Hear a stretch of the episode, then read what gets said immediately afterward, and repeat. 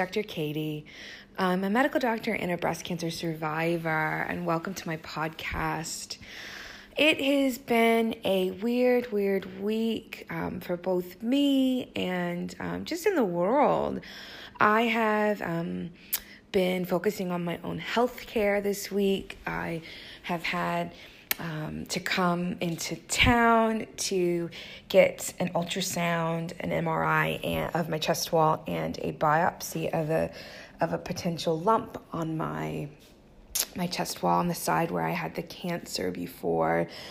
And so I've had a lot of emotions um, naturally um, as I have have have been preparing to come in and, and potentially have um, cancer recurrence and um, it, has been hard. It's been really hard to focus on my normal day to day life and seeing patients and um, running businesses and being um, a good friend and family member um, while I've had this distraction of you know these thoughts running through my head. What if the cancers come back? What if it's not just in the chest wall? What if it's in the rest of my body?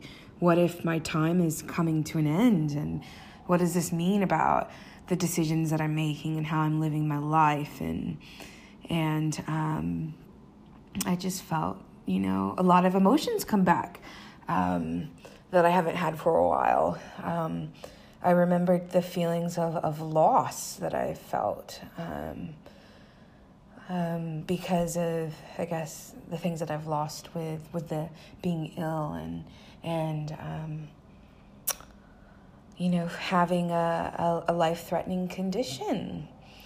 And I have had, I've, I guess, struggled with the anxiety of, of cancer recurrence in a way that I um, haven't in a, a, while.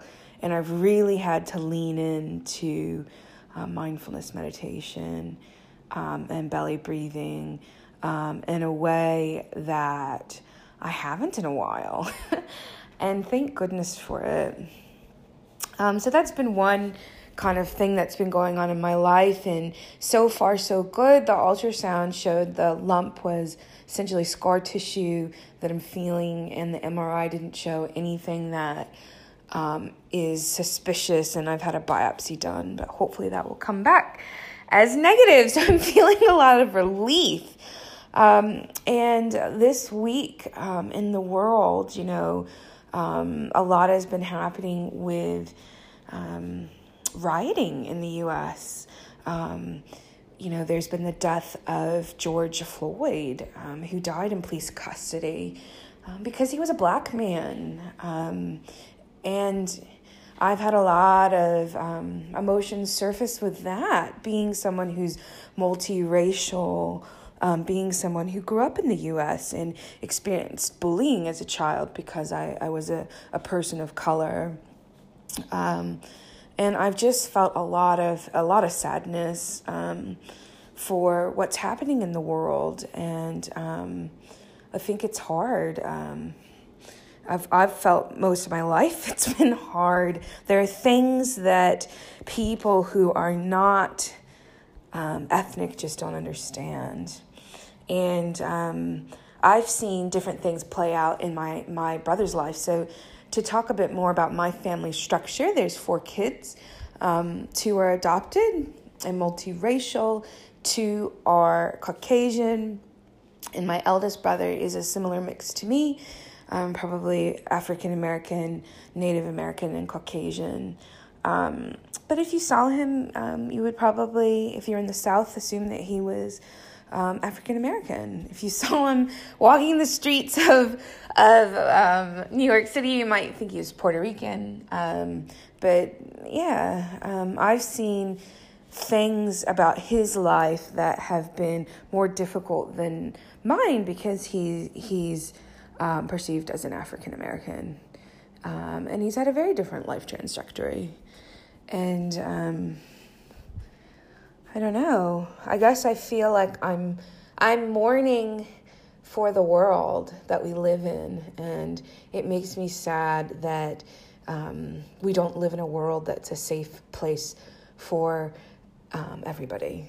Um, but I'm happy to see that people are talking about it and people are taking action um, and standing up for their rights. And I know that there's controversy um, about whether people should be rioting, but um, I see. Um, I haven't watched the video of of George Floyd. I don't know that I could without feeling really, really upset.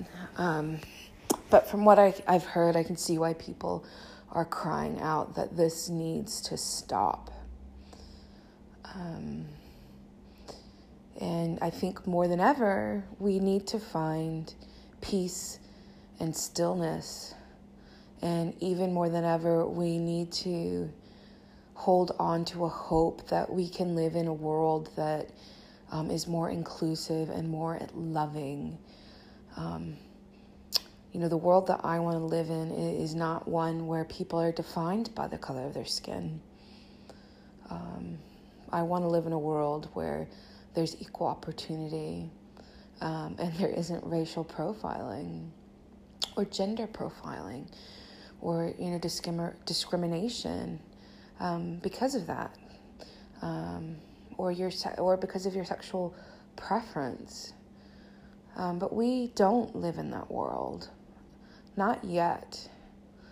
Um, but I hold on to a hope um, that one day we can, and um, I hold on to a hope that things can get better. and amidst all this turmoil if you are seeking for peace and stillness in your life, whether it's because of what's happening in your life on a personal level or with everything that's happening in our communities, know that you can tap into peace and stillness instantly if you need it um, through mindfulness meditation and through journaling. Um, and we also have a community of supports. Check out our Facebook page.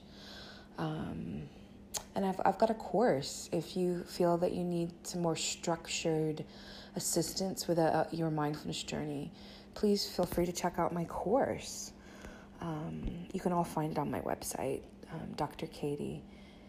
Um, but I hope wherever you are in the world that you are safe, you're happy, um, and that you're living with hope and that um, you and everyone is taking action for for this to be a safe world for everyone, regardless of their race, um, their gender, or their, their sexual preference.